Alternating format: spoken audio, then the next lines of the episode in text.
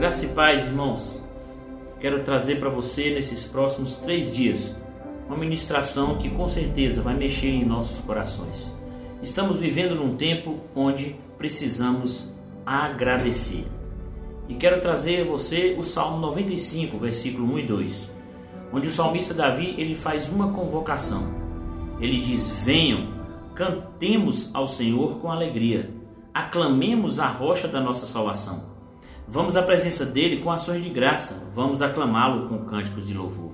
Observe a expressão de Davi nesse versículo, onde ele coloca é, situações que nos fazem estar com os nossos corações constantemente agradecidos ao Senhor. Ele diz, cantemos, ele diz, aclamemos, ele diz, vamos à presença do Senhor com ações de graça e vamos aclamá-lo. Gratidão é uma palavra muito simples, porém o significado é muito profundo. Muito profundo. E todos nós precisamos aprender sobre a atmosfera de agradecer a Deus por tudo aquilo que Ele tem feito em nossas vidas. Estamos vivendo dias difíceis, estamos vivendo dias conturbados, mas o Senhor está nos chamando a termos um coração agradecido diante dEle. E eu quero te trazer algo muito forte que diz que gratidão é uma atividade, é uma atitude proativa. Observe o versículo um do Salmo noventa e cinco. Venham, cantemos ao Senhor com alegria. Geralmente as pessoas não agradecem após uma conquista ou uma bênção ou uma resposta de oração por, pelo que Deus fez em suas vidas. A gratidão ativa tantas outras realidades em nossas vidas que deveríamos estar mais atentos em relação àquilo que Deus está fazendo. Não podemos esquecer de termos um coração grato diante do Senhor. Você tem agradecido voluntariamente? Você é proativo na sua gratidão? O texto diz, venham.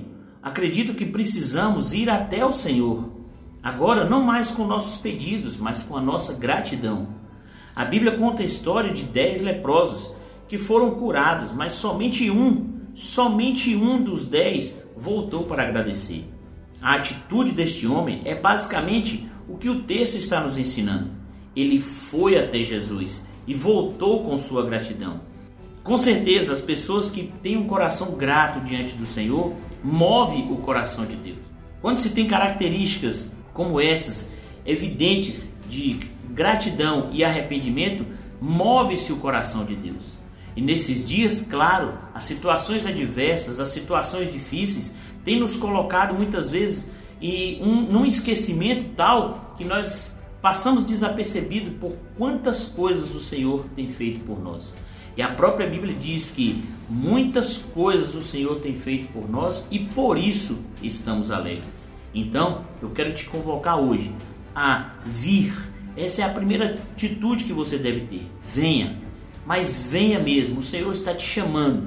Se aproxime diante dele e agradeça. Agradeça por muitos benefícios e muitas coisas que o Senhor tem feito e coisas talvez que você não está nem enxergando, você não está nem vendo, mas o Senhor está fazendo. Essa é uma palavra de Deus para o seu coração. Afaste-se de tudo aquilo que impede você de ter um coração grato e arrependido diante do Senhor. Coração grato move o coração de Deus. Esta é uma mensagem para hoje, neste dia tão especial para a sua vida. Agradeça ao Senhor. E essa primeira convocação tem a ver com você e Deus. Venha, se aproxime, fale com Ele e agradeça por muitos benefícios que Ele tem operado em sua